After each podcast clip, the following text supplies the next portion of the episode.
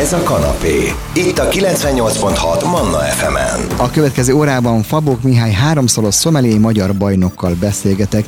Ő egy olyan szomelié, egy olyan bortudó, aki érthető módon tud beszélni a borokról, és higgyék el, ez nagyon fontos. Zene, aztán hívjuk Fabok Mihály. Ez a kanapé. Pucatillával. Kedves hallgatók, aki ismeri a műsort, a kanapét, vagy akár a másik műsort, a bőség kosarát, tudja, hogy mi nagyon nagy hívei vagyunk a kultúrát borfogyasztásnak. Voltak is, és lesznek is még itt boros vendégeink. A következő vendégemmel úgy akadtam össze, hogy egyszer csak hát, mint önök is szokták, néha bújtam a Facebookot, és feldobott egy videót. Lukácsi Pince volt a téma, Lukácsi Pince egyik bora, és mint kiderült, a Lukácsi Pince nem is tudott arról, a Monori Lukácsi Pince, hogy egy nagyon híres szomellé az ő borukat vizsgálja, és az a nagyon híres szomellé, mint a vonal végén Fabok Mihály, háromszoros szomellé magyar bajnok. Szervusz Misi, mi, misizhetlek? Megenged, vagy mit, Mihály, mi legyen? Köszönöm oda. szépen, Bicsi. Köszönöm szépen. No, szóval ez egy olyan videó volt, amit te nyilván alkalmanként felfelteszel picikét ilyen edukációs jelleggel, mert tök sokat megtudtam arról a borról, amit én ott szoktam fogyasztani, és, és, és szeretek is. Mi a cél ezeknek a videóknak, hogy egy háromszoros magyar szommelé bajnok miért, miért csinál videókat? Tök jól csinálja, én csak a miért vagyok kíváncsi. Igen, először is üdvözlöm a kedves hallgatókat. Gyakorlatilag egy olyan vállalkozásnak a része volt ez a videó, amelynek során igyekszünk bemutatni nagyon sok bort, és próbáljuk ilyen pici kis tyubokba áthelyezni ezeket a borokat, uh-huh. teljesen oxigéntől mentesen, és ennek az a lényege, hogy itt gyakorlatilag egy üvegből öt felé is ugye ki tudjuk tölteni, és nagyon sokan meg tudják kóstolni esetleg akár otthon is. Uh-huh. Egyébként nagyon érdekes a történet, mert én személyesen mentem a borért, de részletesen azért nem meséltem el a Lukácsi pincészetnek, hogy ezt a bort milyen módon fogjuk majd bemutatni, de ennek nagyon örültek. De mint egy, mint egy ilyen Michelin csillagos ellenőr mentél, tehát felfedted, hogy te ki vagy, bemutatkoztál? Vagy Ismertem őket már nagyon régóta, mert nem is nagyon messze lakom egyébként a Monoris Trázsahegytől, már többször voltam náluk is uh-huh. személyesen, úgyhogy ismertem őket, de nem mondtam már részletesen, hogy milyen módon fogjuk bemutatni azt a nagyon finom rajnai rizlinget, a 2022-es évjáratú rajnai rizlinget. Az én történetem az, hogy én tévés is vagyok, és forgattam 10 éve a Monoli borvidékre, akkor tudtam meg, hogy innen 25-30 kilométerre Zuglótól, ahol most ülünk, van egy remek borvidék, ugye, és sokan így óckodnak, hogy Monor, hát nem, hát ez a kunsági borvidék északi része, de hát mondja el a szakember az azt te, hogy milyen terület ez a Monor, mire képes, milyen, milyen borokat képes ott adni a terület? Igen, tulajdonképpen ez a monori közre, körzet, ez a Kúsegi borvidéknek egy alkörzete, uh-huh. és nagyon híres arról is, hogy ez egy pincefalu, közel ezer pince, Igen. ha jól tudom, pontosan 960 pince található, természetesen csak néhányban készítenek valóban jó minőségű borokat, nagyon sok finom bor van egyébként, és a Lukácsi pincészet talán az egyik legkiválóbb a pincészetek között is, és az volt a cél, hogy bemutassunk olyan borokat is, és olyan termőhelyet is, amelyet esetleg nem ismernek sokan, viszont nagyon jó minőségű borokat készítenek. Ebbe egyek vagyunk különben, én dolgoztam a Balaton nyárci műsornak négy évadon keresztül, rengeteg eh, hozzám tartozottak a, a, a borrovat. És pontosan olyan pincészeteket kerestem, akiket az ember nem vesz le a szupermarket polcáról feltétlenül, mert nincs jelen. Viszont ugye rengeteg családi igen. pince van, igen. És akkor neked is valami ilyesmi fajta küldetésed lehet, mint szomelé. Mutassuk meg azt, hogy mennyire sokszínű a paletta Magyarországon, nem? Így van, így van. Tehát ezeket az értékeket csak úgy találja meg az ember, hogyha felkeresi. Tehát ahogy te is mondtad, nem jön szemben mindenhol velünk, minden polcon nem találkozunk ezekkel a borokkal, és sok esetben ugye kisebb tételben készül, viszont olyan kincseket rejtenek ezek a pincészetek, amelyet mindenképpen érdekes fel, érdemes felkeresni személyesen, és az már eleve egy nagy élmény, amikor egy ilyen termőhelyen tudjuk megkóstolni, akár a borásszal azt a bort, és utána akár egy nagyon jó videót is ne tudunk belőle készíteni eh, az ilyen információk alapján. Tehát nagyon sok minden hozzátartozik ahhoz, hogy eh, egy ilyen kis anyagot össze tudjunk állítani. Természetesen ezen én is folyamatosan dolgozom, és mindig igyekszem minél érdekesebbé tenni, és akár pár perc alatt is bemutatni uh-huh. a boron keresztül magának a bornak a történetét, a termőhelyet, a borászatot, a bornak, borászat, a, a borkészítésnek a filozófiát, tehát nagyon sok mindent így bele lehet tenni akár pár percben is. Na, szuper, kedves hallgatók, innen folytatjuk a beszélgetést. Most mondanám azt, hogy ha ebéd után vannak ilyenek egy jó fröccsöt, de ezt döntsék el önök. Hamarosan folytatjuk a beszélgetést. A vendégem a vonal túlsó oldalán Fabok Mihály, háromszoros szomelié, magyar bajnok. Vele folytatjuk hamarosan. Ez a kanapé, Pucatillával. Kedves hallgatók, folytatjuk a beszélgetést Fabok Mihályjal, háromszoros szomelié, magyar bajnokkal. Nekem úgy akartam össze, hogy egy videót láttam. Tudod, mi volt a jó be a videóban, Micsi? Az, hogy érthető módon beszéltél a borokról. Nekem volt egy műsorom a Sopron Volt Fesztiválon, Sopron borászok ültek ott, és egyszer meghívtunk egy szomeliét, aki kiverte a biztosítékot. Na, olyanokat mondott egy borra, hogy a, amikor megéz, hogy a, a frissen szedett széna illata keveredik a friss, gyümölcsös joghurttal, epres joghurt. igen, amiket igen, meg igen. te mondtál, azok, azok exakt dolgok voltak, elképzelhető és megfogható dolgok voltak, és szinte ott volt, ott volt a, a, a számban a, annak a Rainer Riznek az íze. Szóval nagyon, ugye valószínű, hogy itt is van egy ilyen, egy ilyen egyszerűbben kell a borról beszélni, de szakértően, ugye? Ezt vallott te szerintem. Így van, nagyon fontos, hogy érthető legyen.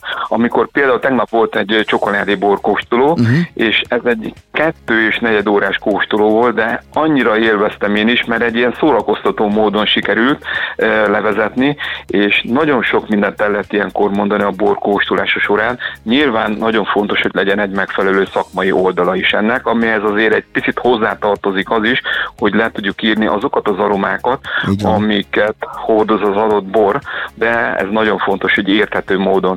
És hogyha ezt a kóstoló is érti és érzi, akkor már jó úton haladunk, de hogyha nagyon belemegyünk olyan dolgokba, ami kevésbé érthető, akkor már biztos, hogy nem lesz annyira szórakoztató sem. Tehát az a lényeg, hogy ez szórakoztató is legyen egyben, és könnyen értelmezhető legyen, és mondjuk emlékezetes is legyen, és ehhez bizony nagyon sok finom jó bor áll rendelkezésre.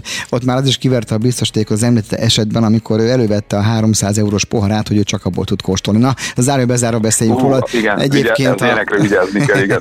hogy a borcsoki kóstoló legutóbb én Tóth Ferenc pincészetében voltam Egerben, és ott volt egy budapesti csoki királynő, akit úgy hívok, és az, a Tóthnak a borai találkoztak. Na, de térjünk vissza hozzád. Az emberből ugye alap a kérdés, hogy hogyan lesz szomelié, tehát mi az, ami téged erre vitt? Mióta tudod, hogy te ez leszel? Hát egyszer egy francia újságíró megkérdezte tőlem, és így kapásból válaszoltam neki egy olyat, ami neki nagyon tetszett, hát öt percig nevetett, és utána hát elmondtam neki, hogy ezt a szakmát nem lehet akár milyen korán elkezdeni. Én kb. 8 évesen kezdtem el, tehát a bort és a vizet akkor szolgáltam fel Mendén a katolikus templomba. Ez neki nagyon tetszett. Én gondoltam, nem tudtam, hogy hogy fogja lefordítani, hát oltárbolynak hívott, Aha. tehát ott ministrálva, de természetesen, hogy a viccet félretéve, e, például itt Mendén, ahol lakom. Itt is van egyébként egy ilyen kis szőlő, amit művelek, és ez még a kújsági borvidéknek a, a széléhez is tartozik Aha. egyébként, hogy pontosan megnéztem. Van saját borod? Hát csak nagyon minimális. Éppen Aha. tegnap előtt kóstoltunk még belőle egy picit. A tavalyi évjáratot? A tavalyit? A 23-as? Hát a tavaly előtti volt. Ez Aha, egy tavaly előtt, tavaly egy 22-es évjárat Na, volt. Okay. De én csak ilyen abszolút hobbi módon, de nagyon szeretnek kijárni. Én biciklivel járok ki egyébként, uh-huh. egy olyan 200 főkén van körülbelül, megtelepítettem egy picit, és azt, azt kóstoltuk meg egyébként, de tehát ez csak egy ilyen hobbi szint.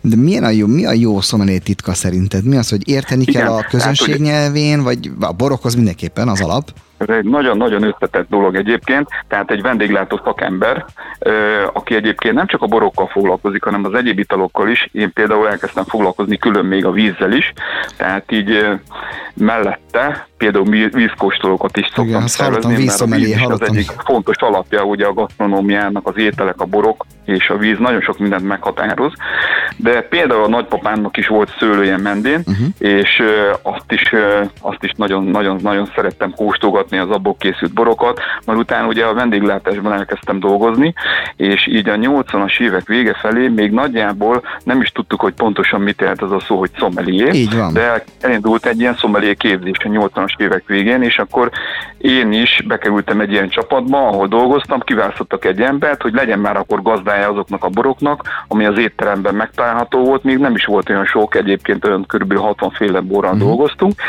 És akkor engem választott ki az üzletvezető, és utána elvégeztünk egy alaptanfolyamot, és utána annyira megtetszett, hogy utána már szinte csak ezzel kezdtem el foglalkozni, és így rájöttem arra, hogy ez egy, ez egy nem egy egyszerű szakma egyébként, hát nem. Mert nagyon-nagyon sok mindenre kell figyelni, az embernek igazi csapatjátékosnak kell lenni, ugye például a konyhába a szokácsukkal, a séffel is együtt kell működni, és a vendégeknek is megfelelő módon kell ajánlani, ugye a megfelelő ételekhez kóstolni kell, de mindent lehet finomítani, gyakorlás kérdése, hogyha egészségesek vagyunk, akkor tovább tudjuk finomítani az érzékszerveinket is, ugye a kóstolásnál nagyon fontos. Már erről beszélgetünk, hogyan kóstolunk, lehet, hogy hogyan lesz valakiből háromszoros magyar szomelié bajnok, zene, aztán folytatjuk Fabok Mihályjal. Ez a kanapé, Pucatillával. Kedves hallgatók, folytatjuk a beszélgetést, a volna a másik végén Fabok Mihály háromszoros szomelié magyar bajnok. Hadd emlékezzem meg itt egy mondatban nagyapámról, aki Dabason művelt szőlőt, és képzeld el, volt neki egy kockás füzete, nem volt nagy szőlő, de volt 48 fajta szőlő, azért lepődnek meg a bor borászok, amikor én így tudok hamburgi moskotájától kezdve Attila az alagynya, stb. mindenféle szőlőt. Ő ebből az egészből csinált Igen. egyfajta rozé-szerű bort. Nem a hát, színére hát, mondom. Arra... itt mendén ugyanígy készült Na, ugyanígy. régen. Az a én nagypapám ugyanígy készítette. Na, és csak akkor nem ittam bort, akkor nem tudom, hogy milyen most visszamennék, megkóstolnám, aztán lehet persze jófajta házi bor. Az én apukám borász volt, illetve fő előadó az Országos Borminősítő Intézetben, de, de nem lettem borász, viszont nagy amatőr műkedvelő vagyok. Kiknek szerezte igazából kóstoltatni? Azoknak, akik akikben van egy picike érdeklődés, kérdeznek, vagy nyilván a szomorúnak tudni kell azt, hogy a termőhelyről dolgokat mondani azért nem, a szőlőfajtáról, tehát ez egy összetett dolog nagyon. Hát nagyon, az érdeklődést fel kell kelteni. Uh-huh. Hát épp ahogy meséltem, tegnap is volt egy ilyen kóstoló, és akkor ott szembesültem azzal, hogy 30 ember figyel engem, árgus uh-huh. szemekkel, és akkor itt ugye azért két órán keresztül szórakoztatni kell az embereket, és nem szabad egy ilyen száraz anyagot leadni, mert az nem lesz szórakoztató. Tehát itt nagyon sok olyan pici kis technikát meg kell tanulni hozzá, amit mondom, én is folyamatosan tanulok, de amikor a borkóstoló végén odajönnek hozzám, és elmondják, hogy na ez most nagyon-nagyon tetszett nekik, például mhm. interaktív vakóstoló formájában szoktam szervezni, amikor csak lehet. Ez azt jelenti, hogy kitöltöm a e, bort, egy ilyen kis zsákba beteszem a palackot, és akkor elkezdünk róla e, mesélni, elkezdek róla mesélni. Hogyan lehet felismerni a szőlőfajtát esetleg, az évjáratot, a technológiát, honnan származik, és utána mindenki a kvízkérdésekre ad egy választ is. Minden egyes bor után megbeszélünk. Tehát egy nagyon informatív és nagyon könnyen értelmezhető, még a laikusok számára is, nem csak én beszélek, ez nagyon fontos ilyen az interaktivitás, és sokkal szórakoztatóbb, és nagyon sokat lehet belőle így tanulni, és én is mindig tanulok belőle. Tehát ilyenkor azért neked ilyen... ez a lényeg. Na, igen. meg egy kicsit azért neked ilyen előadóművészi képességekkel is kell rendelkezni, hiszen ott te vagy a színpadon, ha nem is színpadnak nevezük azt, ahol vagy, te állsz a közönség előtt, nem? Tehát nem, nincsen, nincsen félő szomelié, vagy aki, jaj, úristen, közönség, olyan nincs. Nincs, nincs. Tehát ahogy mondtam, itt nagyon fontos a szórakoztatás is, mert amikor elmink egy étterembe is, mondjuk vacsorázni, uh-huh. akkor egy gasztronómiai élményt is szeretnénk kapni. Nem csak azért megyünk el, mert mondjuk éhesek vagyunk, vagy szomjasak vagyunk, ez egy sokkal összetettebb dolog. Tehát amikor valaki borkóstolóra jön, nem az alkohol miatt kóstolja meg a borokat, hanem a borkultúrának egy része az, hogy elmondjuk esetleg, hogy az adott bor milyen ételekhez párosítható jobban. Tegnap például ugye a csokoládéval Aha. és a borokkal egy ilyen kapcsolatot kerestünk, hogyan lehet kialakítani a megfelelő harmóniát, mire kell figyelni. Mindig el szoktam mondani, hogy a legfontosabb az alapíz. Tehát az édes, só, savanyú, keserű, ami még a vízben is megtalálható, sőt, még szerveztem olyan kóstolót is, ami egy elsőre egy kicsit furának tűnhet, de például a csokoládéval, tehát itt a, az alapízeknek a kontrasztját kerestem meg, hogy az édes csokoládéhoz egy olyan vizet választottam, egy kicsit sós hatású. Aha. És az édes sós nagyon jól kiegészíti egymást. Tehát így az alapízekben is kell gondolkodni. Ízintenzitásban nagyon sok mindenben ez egy ilyen kimeríthetetlen gasztronómiai játék, és akkor egy ilyen kóstolónál is erről is nagyon jól lehet beszélni és bemutatni. Ahogy így beszélsz az egész, az ember már látja, hogy te ezt az egészet igazából élvezed. Hány fő az a létszám, aki, akivel olyan, a, de mi az a max létszám? Nyilván lehet 60 embernek is, de az teljesen másról szól. Ami, ami olyan ott van, otthonos, vannak is, kérdések is vannak. Hány fő a maximális létszám? Amit én nagyon szeretek, én úgy gondolom, hogy ez a 20 fő. Aha, igen. De már természetesen már, mit tudom én, 300 főnek is tartottam borkóstolót. Másképp kell alap elkészülni. Meg lehet, meg lehet, akkor sok minden másra még figyelni kell, hogy mindenki tudjon az ember szórakoztatni. Nyilván egy picit a szemkontaktus, az, hogy az ember nem maradjon egy helyben, hanem mozogjon, hát erre is vannak technikák, mm-hmm. amiket folyamatosan én is tanulok. Tehát az nem azt jelenti, nem szabad megijedni, mert akkor nem kell kiállni.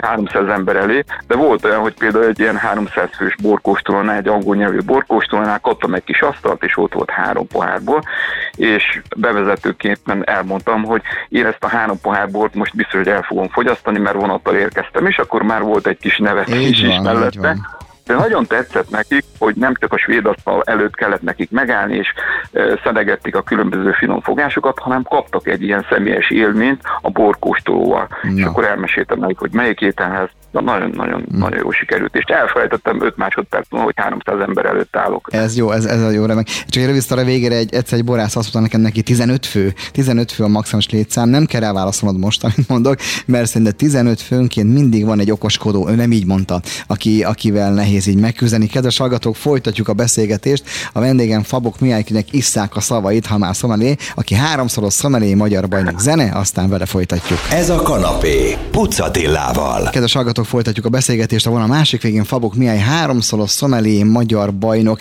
Misi azt mondtad az előbb ott hagytad abba, hogy angoloknál, angol nyelv vagy külföldieknek is tartottál beszélgetést. Engem mindig is érdekelt, hogy a külföldiek hogyan viszonyulnak a magyar borhoz. Nagyon nehéz nekünk versenyezni egy francia borvidékkel, sőt van egy heppem, amikor külföldön vagyok egy nagyvárosba, azonnal bemegyek egy nagyobb élelmiszerboltba, és megnézem, hogy a tokai aszunk kívül eljut-e valami más bor. Eddig egyetlen egy helyen találtam Berlinben, az Alexander placon lévő áruházban, ahol nem csak, nem csak a tokai szólt, ott volt a többi is. Na, de a lényeg, a kérdésemnek a lényege, hogyan meglepődnek a, meglepődnek a külföldiek azon, hogy milyen remek és szép borokat tudunk mi magyarok elő készíteni? Igen, tehát amikor egy külföldi Magyarországra érkezik, van egy óriási nagy előny, hogy természetesen ilyenkor általában ugye a magyar borokra kíváncsiak, uh-huh. és innentől kezdve már nem egy erőltetett dolog. Amikor bemutatjuk a magyar borokat, bizony én szerintem nagyon sokan csodálkoznak, mert külföldön nem minden esetben a legjobb minőségű magyar borokkal találkozhatnak. Itt viszont látják azt, hogy nagyon magas minőségű borok is vannak, és árérték arányban is főleg nekik, megfelelő. Főleg nekik. Tehát nyilván itt a helyi, igen, és a helyi fajták ra egyre nagyobb az igény. Tehát itt olyan fajtákat bemutatunk, mint például a kadarka.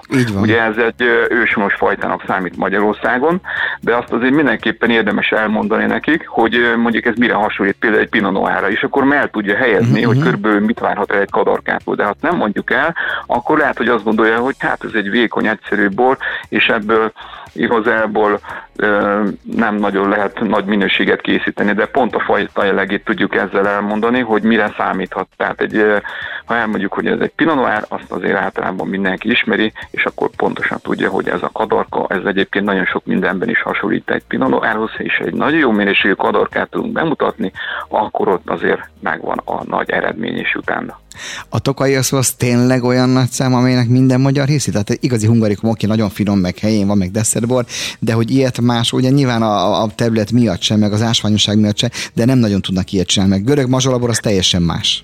Hát hasonló, hasonló borok azért léteznek, Aha. Franciaországban is, Ausztriában is, Németországban is, botritiszes szőlőből Aha. azért készítenek hasonló borokat, ugye más szőlőfajtából, de azért ami né, több mint 400 éves borkészítési hagyományunk, az egyedi szőlőfajtánk, azért nagyon nagy előny a mi számunkra, és hát ezt megfelelő módon kell ugye azért bemutatni, tehát a jó bornak uh-huh. is mhm. kell cégje. Így van. És ugye egy édes bornál azért sokszor sokszor szembesülök azzal, hogy át már édesbort már nem kérnek, de én ezt szoktam mondani, hogy akkor oké, okay, desszert helyett próbáljuk meg kóstolni, vagy akár már előételnek egy libomáj pástétomhoz, és nem csak az édességre kell gondolni ilyen esetben, mert talán a legnagyobb veszély abban van, én úgy látom, hogy amikor tokaj asszú, sokan azt mondják, ú, az nagyon édes, azt most ő nem kívánja.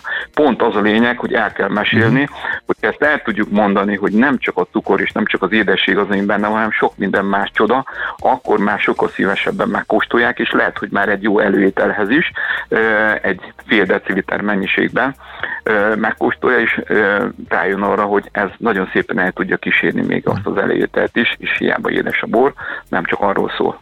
Van egy magyar mondás, hogy a magyar bor az világhírű itt hazánkon belül. Mi kell ahhoz, Igen. hogy, mi kell ahhoz, hogy a magyar bor kitörjön? Ugye nyilván olyan marketing költségünk nincs, mint a franciáknak, sőt, ha kis túlzással egy-egy francia régi, egy-egy francia régió akkor, mint mondjuk nálunk az egész ország, de most kicsit túloztam, nem? Tehát, hogy világhírű tud -e lenni a magyar bor, vagy csak az igazán, hát nem vájtfülűek, a vájtorkúak eh, jönnek rá, hogy hoppá, de jó kis borok teremnek itt a Kárpát-medencében. Hát szerintem nagyon sok munka kell hozzá, lépésről lépésre lehet haladni előre.